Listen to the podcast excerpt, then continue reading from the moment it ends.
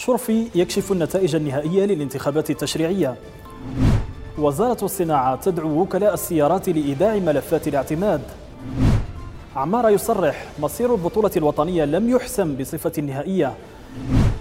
استمرار ارتفاع إصابات فيروس كورونا في الجزائر.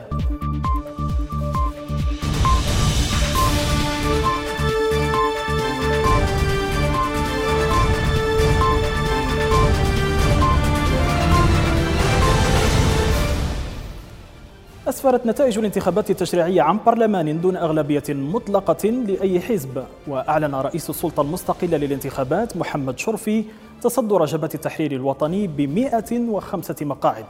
وحلت القوائم المستقلة في المرتبة الثانية بثمانية وسبعين مقعدا ثم تلتها حركة مجتمع السلم بأربعة وستين مقعدا متبوعة بحزب التجمع الوطني الديمقراطي في المرتبة الرابعة بسبعة وخمسين مقعدا. دعت وزارة الصناعة اليوم الثلاثاء المتعاملين الاقتصاديين ووكلاء السيارات إلى إيداع طلبات الحصول على الاعتماد.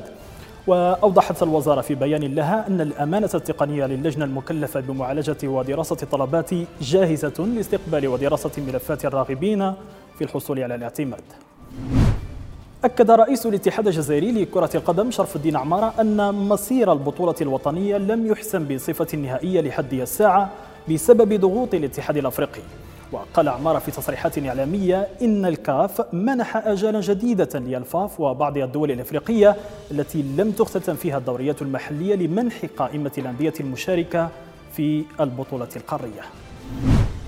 سجلت الجزائر 373 إصابة جديدة بفيروس كورونا خلال الساعات الأربع والعشرين الماضية بالمقابل أحصت الوزارة تسع وفيات جراء الإصابة بالوباء وتماثل 261 مريضا للشفاء خلال المدة نفسها.